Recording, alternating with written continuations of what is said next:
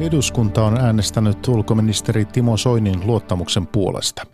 Huippuvedossa oleva Viron talous kärsii työvoimapulasta. Työurien pidentyessä myös työelämässä on enemmän muistisairaita, taudin tunnistaminen voi olla vaikeaa. Palkittu ohjaaja Aleksi Salmenperä ei saanut rahoitusta elokuvalleen, maan eturivin tekijät lähtivät talkoilla mukaan. Lisäksi haastateltavana tässä päivätunnissa osuudessa myös ulkomaankauppa- ja kehitysministeri Anne-Mari Virolainen, joka kommentoi muun muassa Britannian E U-eroa. Lähetyksen kokoaa Mikko Jylhä, hyvää iltaa.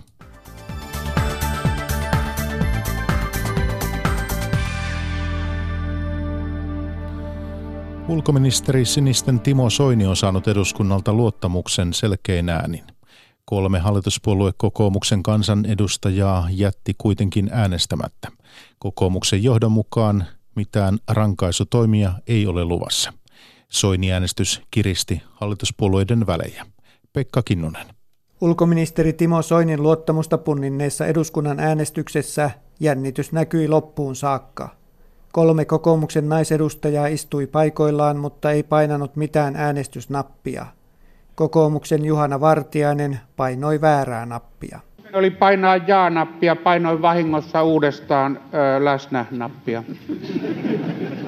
Sekin on hyvä nappi. Vartiaisen ääni mukaan lukien Soinia tuki sata yksi keskustan, kokoomuksen, sinisten ja kristillisdemokraattien kansanedustajaa. Oppositiosta perussuomalaiset äänestivät tyhjää. Ulkoministeri Soini oli lukuihin tyytyväinen. Oppositio esitti epäluottamusta ja sen puolesta äänesti kuusikymmentä ihmistä. Kokoomuksen Lenita Toivakka, Saara-Sofia Sireen ja Jaana Pelkonen kieltäytyivät tukemasta ulkoministeri Soinia. Kokoomusjohtaja Petteri Orpo ymmärsi ryhmän kannasta poikenneita. Meillä on, meillä on mielipiteen vapaus ja tästä muodostui sen kaltainen kysymys, että tässä tapauksessa näin toimiminen äänestyssalissa on ymmärrettävä. Orpon mukaan Soinin tukeminen ei ollut kokoomukselle helppoa. Niin ei meillä ryhmäkokouksessa ollut sellainen kuva, että on helppo äänestää Soinin puolesta. Vain itsemme osaamme arvioida meidän edustajat, onko helppo tai vaikeaa äänestää jonkun puolesta. Orpon piikki kohdistui pääministeriin, keskustan Juha Sipilään, joka oli viestittänyt, että vihreän painaminen on helppoa. Sipilä puolustautui.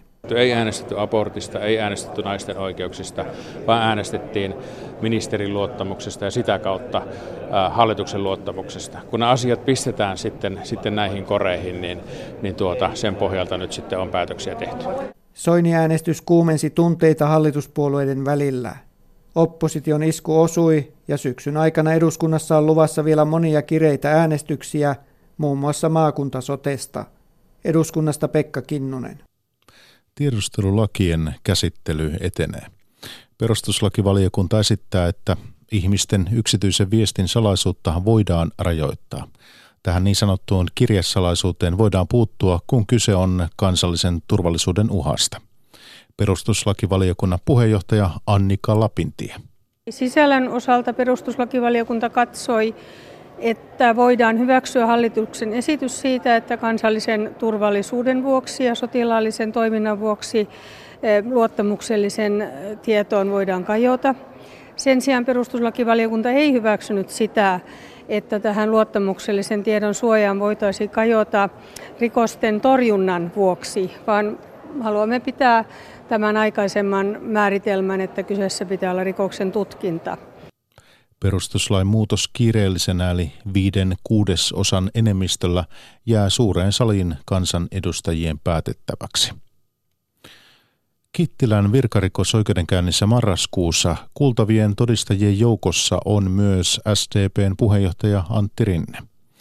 Rinne oli mukana antamassa potkuja Levin hissiyhtiön toimitusjohtajalle Jouni Palosaarelle. Syyttäjien mukaan nimenomaan Palosaaren kohtelu käynnisti kuntapäättäjien ajojahdin kunnanjohtaja Anna Mäkelää vastaan. Annu Passoja jatkaa. Mäkelän erottaminen oli syyttäjien mukaan kosto siitä, että Mäkelä teki tutkintapyynnön hissiyhtiön toimitusjohtajasta. Hintatietoja vuotanut toimitusjohtaja Palosaari oli jo saanut potkut hissiyhtiön hallitukselta, jossa istui myös Antti Rinne ammattiliitto Proon edustajana. Rinne palaa todistajan aitiossa viiden vuoden takaiseen Levin maailmancup-viikonloppuun. Ennen hallituksen kokousta Rinne kertoi hotellihuoneessaan Palosaarelle, että hänet aiotaan siirtää toimitusjohtajan paikalta. Palosaaren mukaan asia hoidettiin humalassa. Kun Rinteen edustama Levin matkailukeskus teki vielä tutkintapyynnön Palosaaresta, Kittilän kuntapäättäjät riehaantuivat. Kunnan hallituksen tuolloinen puheenjohtaja Timo Kurula vaati Rinnettä perumaan tutkintapyynnön hissiyhtiön hallituspaikkojen menetyksen uhalla. Syytetyt kuntapäättäjät kiistävät koston ja sanovat syyn Mäkelän erottamiseen olleen Mäkelän yhteistyökyvyttömyydessä.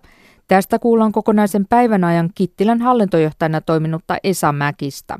Sekä kunnanjohtajan että syytettyjen kuntapäättäjien toimia läheltä seurannutta Mäkistä voinee pitää avaintodistajana.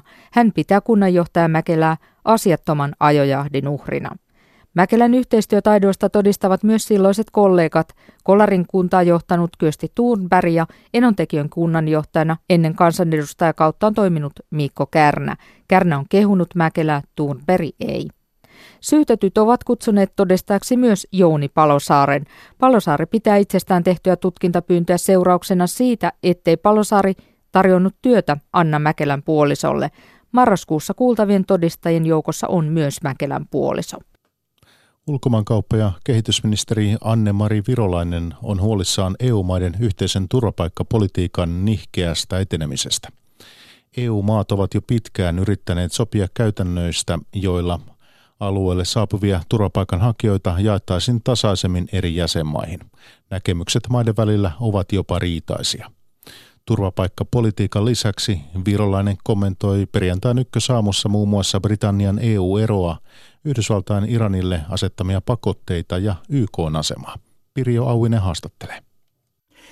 Aloitetaan eilen päättyneestä E U-huippukokouksesta. Nyt näyttää, että Iso-Britannian E U-eroneuvottelut etenevät varsin tahmaisesti.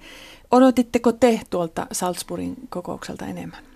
No, meidänhän olisi pitänyt odottaa jo tuloksia huomattavasti aiemmin, mutta kun tiedostamme, miten vaikea sisäpoliittinen tilanne Iso-Britanniassa on, niin tämä oli tietyllä tavalla jo ennakoitavakin, että varsinaisia edistysaskelia ei vielä saavuteta.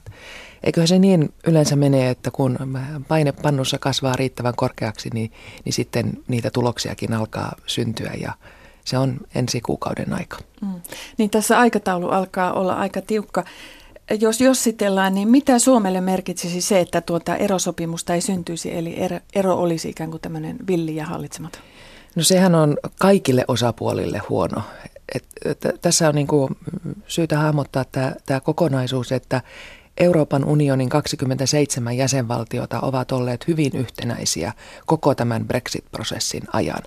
Ja meidän, mä uskon, että kummankin osapuolen E U:n ja Iso-Britannian tavoitteena on saada hallittu ero, missä, missä on sovittu, sovittu että miten, miten, ja myös se, että miten tuleva suhde, suhde hoidetaan.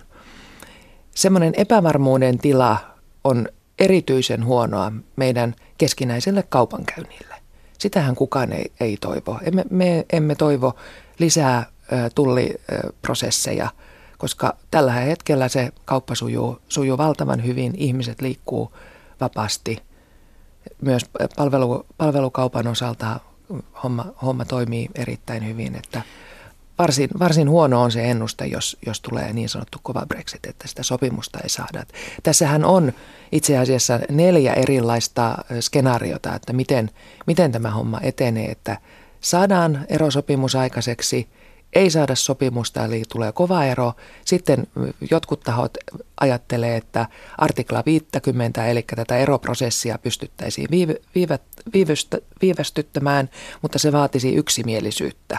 Ja sitten vielä neljäntenä, että jos britit päättäisivät uudesta kansanäänestyksestä, mutta nämä, nämä niin kuin kaksi viimeistä on todella epätodennäköistä, että nyt tässä mietitään, että miten se sopimus saadaan aikaiseksi. Se on kaikkien toive. Ihan, mennään ihan tämmöisiin kourin tuntuviin esimerkkeihin, jos, jos, jos tätä sopimusta ei nyt sitten saada tai, tai jos, se, jos se ei ole sellainen kuin E U sitä nyt toivoo, niin onko se nimenomaan tämä Suomen ulkomaankauppa, joka sitä kärsisi enemmän vai olisiko se tämä kansalaisten liikkuminen vai esimerkiksi nuorten opiskelu? No nämä, mielestäni nämä kaikki vaikuttavat kaikkeen. Eli silloin, jos ihmisten liikkuvuus on, on hankalaa, niin totta kai se vaikuttaa myös meidän kaupankäyntiin ja, ja sitten se vaikuttaa myös meidän nuoriin. Ja, ja Ottaisin vielä, vielä tässä esimerkiksi myös meidän tutkimusyhteistyöt. Iso-Britannia on hyvin merkittävä tutkimusrahoittaja ja, ja me molemmilla puolilla kanalia hyödytään siitäkin yhteistyöstä. No tässä, tässä asiassa E U-maat ovat olleet yhdessä linjassa. Siinä on ikään kuin Iso-Britannia jäänyt yksi ja, ja yhtenäisyys on täällä, täällä mantereen puolella ollut, mutta vielä tuosta huippukokouksesta se, mikä on erittäin riitaisaa, on tämä suhtautuminen tähän E U:n turvapaikkapolitiikkaan. Miten huolissanne olette siitä, että tuo E U:n yhteinen turvapaikkapolitiikan toteuttaminen, että se etenee kaikkea muuta kuin ripeästi? No, se on, se on aika huolestuttava asia, koska silloin, silloin äh, koen sen niin, että tämä ongelma vaan paisuu. Et mehän olemme puhuneet, puhuneet niin esimerkiksi Italiaan ja Kreikkaan tulleiden turvapaikanhakijoiden uudelleen sijoittamisesta jo melkein kahden vuoden ajan. Et, et, kun me sovitaan jotakin, niin silloin meidän kaikkien pitäisi tykönämme myös päättää se, että nyt tämä homma hoidetaan valmiiksi. Meillä, meillä suomalaisilla on tietysti hyvät näytöt siitä, että me olemme hoitaneet sen oman osuutemme, mutta kyllä, kyllä tämäkin semmoinen asia on, että mä luulen, että useimmat päättäjät niissä pöydissä ymmärtää sen, että niidenkin ratkaisujen aika on aivan, aivan käsillä. Mutta todella kummalliselta näyttää, että nyt muutama kuukausi sitten julistettiin, että nyt on löydetty ratkaisu siihen, että perustetaan näihin, näitä maahanmuuttokeskuksia Kyllä. Välimeren molemmille rannoille. Kyllä. Nyt kukaan ei halua niitä. Kukaan niin. ei halua niitä perustaa. Mitä nämä tämmöiset päätökset on? No sehän se onkin se ongelma, että silloin kun, kun päätetään asioista, niin pitäisi myös so, sopia sitten, tai siltä tuntuu, että pitäisi samalla sopia ne askelmerkit. Koska silloinhan se uskottavuus menee, jos annetaan julistuksia julistusten perään, mutta käytännössä työ ei etene. Ja tässä näissä keskusten kohdilla on tapahtunut just niin. Kyllä. No palataan sitten näihin ulkomaankauppakysymyksiin. Tässä teillä oli välillä jo tämä, olitte entinen E U-suuren valiokunnan puheenjohtaja, tunnette nämä E U-asiat hyvin, mutta palataan nyt tähän teidän ministeri. Ministeripestinen ydinkysymykseen. Maailma on nyt merkillisessä kauppasotatilanteessa juuri nyt tiukimmin taitavat ottaa yhteen Yhdysvallat ja Kiina. Jos katsotaan tätä suurta kuvaa, niin mikä on E U:n asema tässä kauppasotatilanteessa? No, mehän ollaan tietyllä tavalla osallisia siinä, kun, kun maailmankauppa on niin verkottunutta tänä päivänä, on, on globaalit tuotantoketjut, niin jos kahden valtion välillä syntyy, syntyy blokeeraus puoliin sun toisiin. Sehän tarkoittaa, että se tavarakauppa yrittää löytää uusia markkinoita. Ja sen, senpä takia meilläkin Euroopan unionissa on, on sovittu erilaisista menettelyistä. Et, et onhan tehty W T O-riitaa, on asetettu omia suojatulleja ja, ja on, on sovittu myös tasapainottavista toimista, eli niin sanotusta vastatulleista. Se on, va, se on varsin ää, epämiellyttävä tilanne, koska kaikki kaupan esteet aiheuttaa epävarmuutta. Ja, ja silloinhan yritykset miettivät kovin tarkkaan, että minne heidän kannattaa investoida, minkälaiseen toimintaan kannattaa investoida. Ja he joutuvat jatkuvasti miettimään uudelleen niitä omia tuotantoketjujaan, että mistä tavaraa hankitaan. Nyt suomalaisyrityksille, jos otetaan ihan esimerkkiä, tämä, t- tämä on hyvin, hyvin hankala ja, ja moni, monitahoinen ongelma, mutta jos otetaan ihan tämmöinen konkreettinen esimerkki näistä, näistä, näistä kauppapakotteista, niin nyt Yhdysvallat on ilmeisesti laittamassa Iranille pakotteita, jotka sitten heijastuvat suomalaisyrityksiinkin, kun pankki- ja finanssitoiminta menee jumiin. Minkälaisia mahdollisuuksia tässä esimerkiksi suomalaisyrityksille on, on se, selviytyä vai loppuuko tämä kerta kaikkiaan sitten? Tarkoittaako se sitä, että, että no, kaupan teko loppuu? Iran on erittäin haasteellinen tapaus, tapaus kun, kun Yhdysvallat on asettanut ne pakotteet niin, että nehän eivät koske kaikkia toimialoja, mutta kun siellä on ollut ihan valtavat investointipaineet, kun maa on ollut, ollut suljettuna niin, niin pitkään, niin sitten kun markkina on avautunut, meidän suomalaisella osaamisella, jos me puhutaan niin kuin perusinfran rakentamisesta, on sitten kysymys satamat, televerkot, voimalaitokset, niin, niin sille olisi tarvetta. Ja, ja jos käy niin, että nämä yritykset eivät pysty viemään niitä kauppoja päätökseen tai jo tehdyt kaupat, mitä on sovittu, niin eivät saa maksuliikennettä kulkemaan. Et ne ensimmäiset pakotteethan tuli elokuussa ja nyt sitten marraskuun, oliko se viides päivä, tulee toiset ja silloin se kohdistuu nimenomaan finanssisektoriin, Iranin keskuspankkiin, öljyyn, energiaan, infraan, niin se käytännössä tarkoittaa sitä, että siihen tyssää kaikki rahaliikenne. Eli tämä on ihan tämmöinen niin kuin kouriin tuntuva. Se, tämä, on, tämä on ihan kouriin tuntuva. Me, mehän olemme jo huomanneet, että monet ranskalaisyritykset ovat vetäytyneet, vetäytyneet niiltä markkinoilta. Onko suomalaisyrityksillä samanlaisia ajatuksia? Kuvittelen, että näin, näin on. Ja, tai ainakin, että jos ajatellaan jotakin laajennusta, niin ne, ne pistetään jäihin. Mut, mutta tota, totuus on se, että, että jos teet kauppaa molemmilla markkinoilla, sekä Iranissa että Yhdysvalloissa, niin yritys on, on siinä tapauksessa valintatilanteen edessä. Ja, ja mä kannan huolta siitä, että kun sinne on jo tehty kauppoja ja toimituksia ja, ja osa saatavista on, on vielä, vielä Iranissa, niin miten he saavat ennen marraskuuta ne rahalähetykset kulkemaan, kun käsitys on se, että tänä päivänäkään se ei enää oikeastaan suju. No jotenkin tuntuu, että tämä kauppasotatilanne kaiken kaikkiaan, tämä on ikään kuin, ikään kuin kelloa käännettäisiin taaksepäin. Että, että tässä oltiin jo niin kuin ikään kuin jotenkin paljon paremmassa maailmassa, voiko niin sanoa? No ja varsinkin tämä kellovertaus tuntuu aika, aika osuvalta, kun ne ovat vuosikymmenten takaisia menetelmiä ja sen, jäl- sen jälkeen ollaan päästy hyvin paljon eteenpäin tässä monenkeskisessä sääntöperusteisessa järjestelmässä. Nyt olen tyytyväinen siitä, että siinä heinäkuun tapaamisessa, jossa oli komission presidentti Juncker ja Yhdysvaltojen presidentti Trump, niin siinähän sovittiin, että lähdetään myös uudistamaan W T O:ta.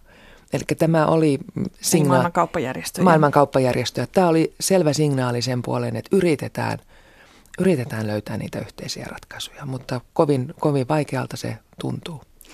No käännetään katsetta toiseen suuntaan. Nyt E U:lla on ollut pakotteet myös Venäjälle, Venäjän suuntaan jo vuosia. Onko, onko tämä pakotteiden aika ja niiden kanssa eläminen, onko se ikään kuin tämmöinen uusi normaali nyt? No mä toivon, ettei se olisi uusi normaali, mutta mut toistaiseksi, toistaiseksi ne ovat, ovat voimassa ja... ja se on tietysti sidottuna myös siihen Minskin sopimukseen, niin jos sillä sektorilla syntyy edistysaskeleita, niin varmaan sitten toisesta kipäästä rupeaa sitä purkautumaan. Mutta minkälaisia merkkejä ei ole ollut? No ei nyt toistaiseksi, toistaiseksi ole mitään hyviä signaaleja sen suhteen. Ja tämä on suomalaisyrityksille ollut hankala paikka. Onko, siihen, onko siihen löydetty jotain kiertotietä? No mä kuvittelen näin, että yritykset ovat löytäneet uusia markkinoita, koska... Siitähän se lähtee, jos yksi markkina sulkeutuu, niin, niin jonnekin muualle pitäisi sitä omaa osaamistaan pystyä myymään. Mutta lähimarkkina olisi mukava markkina. Kyllä, kyllä. Yleensähän lähimarkkina on kaikkein helpoin markkina. No sitten hypätään suoraan New Yorkiin. Olette lähdössä ensi viikolla Y K:n yleiskokoukseen. Kansainvälisen sotarikostuomioistuinten pitkäaikainen syyttäjä Carla de Ponte arvioi Helsingin Sanomien haastattelussa, että Y K on kamalan heikko, kamalan tehoton ja unohtanut Syyrian sodan uhrit. Näettekö te mitään toivoa Y K:n ryhdistäytymisestä? Y K:n pääsihteeri Guterres, hän on hyvin voimakkaasti puhunut sen puolesta, että meidän pitää saada reformi aikaiseksi. Mutta me ollaan itse asiassa tässäkin vähän samaan tila, tilanteessa kuin, kuin E U:n kanssa, että monessa asiassa julistetaan yhteistä tahtoa. Mutta sitten kun mennään siihen, siihen päätöksentekovaiheeseen tai siitä päätöksenteosta toimeenpanoon, niin silloin ne askeleet vähän tahtovat hidastua. Mutta minä uskon, että maailmassa on vielä toivoa ja ensi viikkoon mahdollisuus taas yrittää saada parempaa tulevaisuutta aikaiseksi. Mikä se, mikä se toivo olisi? Mikä, tämä jotenkin tuntuu, että tämä, esimerkiksi tämän Syyrian tilanteen suhteen, niin se on, tämä on aivan pattitilanne. Että, että, että se, tässä ei ole minkäänlaista liikahdusta ja, ja, ja karmeudet vaan jatkuvat ja pahenevat. Karmeudet jatkuvat ja, ja pahenevat ja Idlib on vielä, vielä yksi semmoinen suuri kysymysmerkki, että mitä, mitä sen kanssa tapahtuu. Mutta niin kauan, se me, niin kauan yritetään rauhaa saada aikaiseksi, kun se rauha on saatu.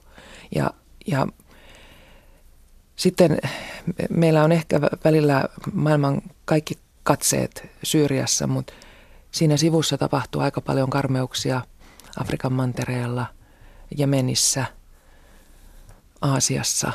Et, et, ei, ei, ei tämä maailman rauha ole vielä, vielä läsnä, vaikka se sitä tahtoa nyt, nyt kovinkin, kovinkin aina julistetaan.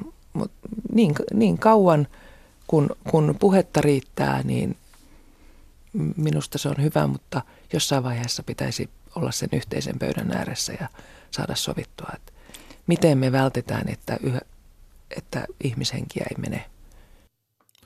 Noin ulkomaankauppa- ja kehitysministeri kokoomuksen Anne-Mari Virolainen. Ja jatketaan aiheessa eteenpäin tässä päivätunnissa osuudessa. Saksassa ympäristöaktivistit ovat vallanneet ikimetsän estääkseen hakkuut. Energiayhtiö haluaa kaataa puita aloittaakseen ruskohiilen avolouhinnan. Aktivistit vastustavat ruskohiilen käyttöä energialähteenä suurten hiilidioksidipäästöjen takia. Kirjavaihtaja Dan Ekholm vieraili metsäleirillä lähellä Kölniä. Yli viisikymmentä nuorta aikuista asuu puumajoissa täällä Hambacher Forstin metsässä. Mux on nuori nainen, joka laskeutuu puumajasta vuoristokiipeilyköyden avulla. Hän ei halua kertoa koko nimeään. Ich bin hier, um für Klimagerechtigkeit zu kämpfen. Tulin tänne taistelemaan ilmasto-oikeuksien puolesta. Mux sanoi, että metsän vieressä oleva avolouhos on yksi Saksan suurimmista hiilidioksidipäästöjen lähteistä. kahdensadan hehtaarin metsäalueen vieressä on ruskohiilen avolouhos. Se on valtava reikä, kahdeksankymmentäviisi neliökilometriä. Pinta-ala vastaa suurin piirtein Pietarsaaren kokoista aluetta. Den weiterzuführen und hier Braunkohle rauszuholen und avolouhoksen laajeneminen, ruskohiilen louhiminen ja sähkön tuottaminen ruskohiilellä on suuri synti ilmastoa vastaan. Sitä vastustamme, Mux sanoo. Satoja poliisia on paikalla metsässä. Poliisi on viime viikon torstaista lähtien yrittänyt häätää aktivisteja. Puolet puumajoista on jo purettu. Poliisin ja aktivistien välillä on ollut yhteenottoja. kaksikymmentä prosenttia Saksan sähköenergiasta on peräisin ruskohiilen polttamisesta. Saksa yrittää siirtyä uusiutuviin energialähteisiin. Viiden vuoden sisällä Saksa luopuu ydinvoimasta. Sen jälkeen yritetään päästä eroon rusko- ja kivihiilestä. Hambacher Forstin metsästä on tullut eräänlainen ilmastonmuutoksen vastaisen taistelun symboli. Ich denke, dass viele junge Leute wissen, nuoret ihmiset tietävät, että kyseessä on heidän tulevaisuutensa. Nuoret joutuvat kärsimään enemmän ilmastokatastrofista kuin vanhemmat ihmiset. Tulevaisuudessa näemme lisää ilmastonmuutoksen seurauksia. Hambacher Forstista, Dan Ekholm. Viron talous kasvaa huippuvauhtia ja maa kärsii kovasta työvoimapulasta. Tilannetta vaikeuttavat väestön ikääntyminen ja työntekijöiden muuttaminen ulkomaille parempien palkkojen perässä. Toimittaja Silja Massan raportti Tallinnasta. Viron talous kasvoi viime vuonna lähes viisi prosenttia. Kasvu oli Euroopan unionin huippua. Talouskasvua uhkaa kuitenkin työvoimapula. Viron keskuspankissa työskentelevän taloustutkijan Orsolia Soosaaren mukaan työvoimapula on tyypillistä nousukaudelle.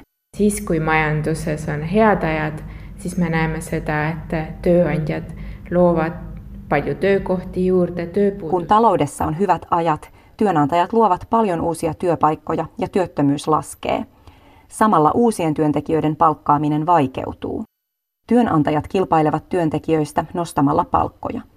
Moni perinteinen ala, jolla palkkojen jatkuva nostaminen ei ole mahdollista, kärsii tästä.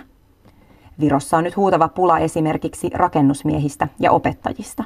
Todennäköisesti siis opettajat palkat Eestissä hetkellä ei ole nuorten silmissä konkurrenssivimmelliset. Että todennäköisesti opettajien palkat eivät ole nuorten silmissä kilpailukykyisiä. Nuoria kyllä koulutetaan opettajiksi, mutta he työllistyvät lopulta muille aloille. Rakennusalalla taas moni muuttaa paremman ansiotason perässä ulkomaille, kuten Suomeen. Väestön ikääntyminen sekä ikäluokkien pieneneminen pahentavat työvoimapulaa entisestään. Tilannetta yritetään nyt tasapainottaa monenlaisilla poliittisilla toimilla. Eestissä praegu onkin käymässä mitu Virossa on käynnissä useita työvoimaan liittyviä uudistuksia. Esimerkiksi eläkeikää ollaan vähän vähältä nostamassa. Myös vanhempainvapaiden ja työnteon yhdistämistä pyritään tulevaisuudessa helpottamaan. Tallinnasta Silja Massa.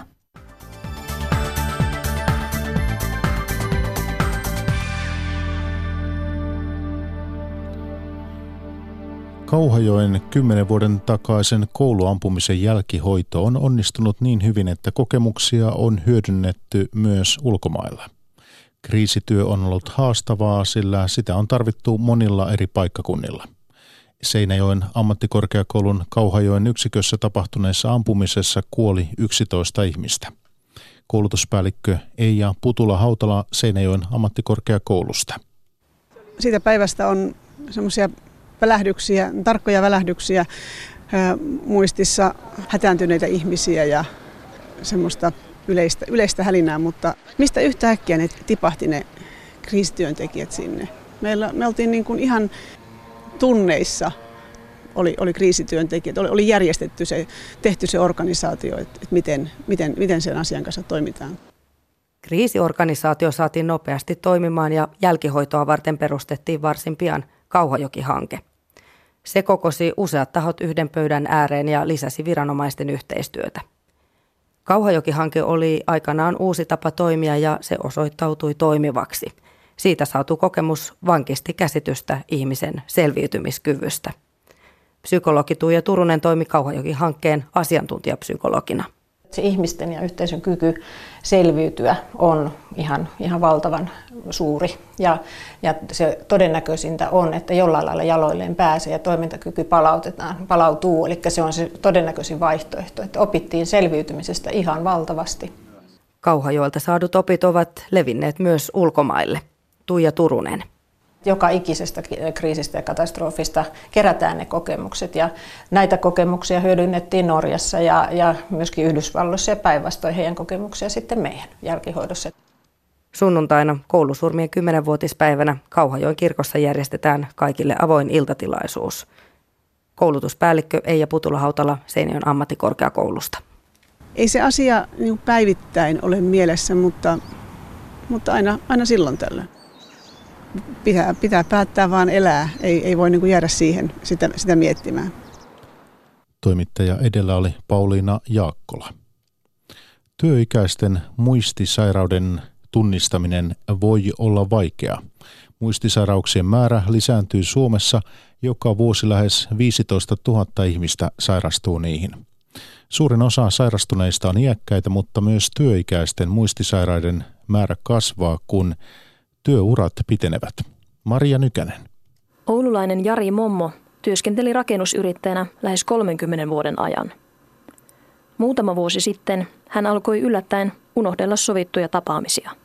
Menin muutamia työkeikkojakin sitten niin kuin muille ja sitten piti vaan lähteä niin kuin hakemaan siihen selvyyttä, että mikä tässä nyt mättää. Ja, ja loppujen lopuksi se, niin kuin, se todettiin sitten se, kun oli tutkittu aika, aikansa, niin todettiin, että se on etenevä Alzheimerin tauti.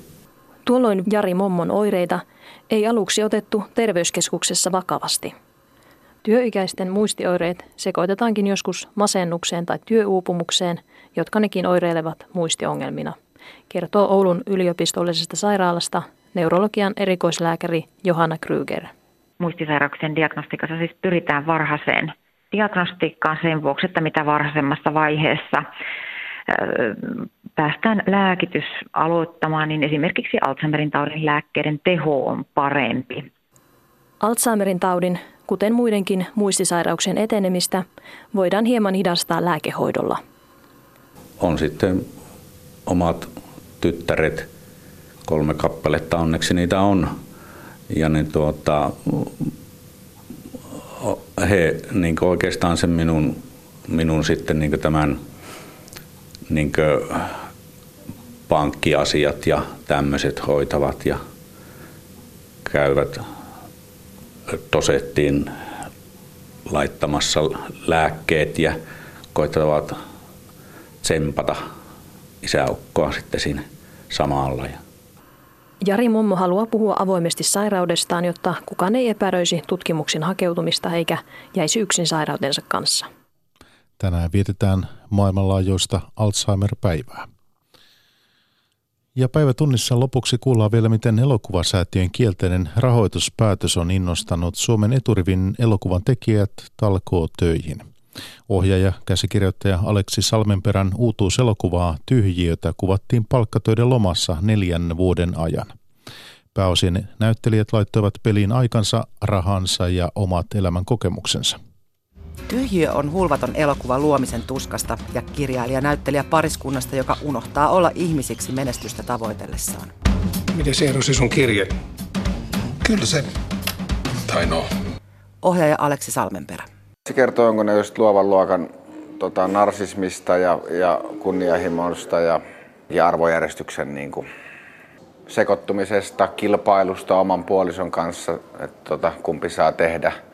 Kumpi jää kotiin. Sellaisia klassisia teemoja, ettei ne pelkästään taiteilijoiteen myöskään musta liity. Tyhjiötä ei kuitenkaan pitänyt koskaan tehdä. Piti tehdä elokuvaversio Juha Jokelan fundamentalistinäytelmästä. Elokuvasäätiö oli tukenut sen käsikirjoittamista, mutta tuotantoon ei rahaa herunut. Näyttelijät halusivat silti tehdä Salmenperän kanssa jotain, vaikka sitten omalla kustannuksella. Tommi Korpela. Sitten se on niin kuin lamauttavaa, että kun sanotaan, että ei tämä kiinnosta ketään. Jokin sellainen, joka on meistä äärimmäisen kiinnostavaa. Sitten ajattelin, että no, ei se nyt mahdotonta voi olla. Salmenperä innostui ideasta. Hän halusi selvittää, onko elokuvan tekeminen mahdollista täysin riippumatta tukijärjestelmistä, omin rahoin, ihan niin kuin itseä huvittaa. Aina haaveillaan tästä pieni ryhmä, paljon kuvauspäiviä, niin kuin rauhallinen intiimi tilanne. Ja se ei ikinä oikeastaan toteudu silloin, kun tulee tuo normirahoitus, niin se on niin kuin aika kaavamaista tekeminen. Kuvausten puolivälissä Yle tuli taloudellisesti hätiin. Muuten elokuvaa tehtiin rakkaudesta lajiin palkkatöiden lomassa. Tommi Korpela. Oli ei ollut tämmöistä niinku perinteistä tuotantopainetta. Joku kellon kanssa hengittämässä niskaan, että sulla on kolme minuuttia aikaa suoriutua ja muista, että teet sen niin, että koko Suomi rakastaa. Toimittaja oli Sanna Vilkman.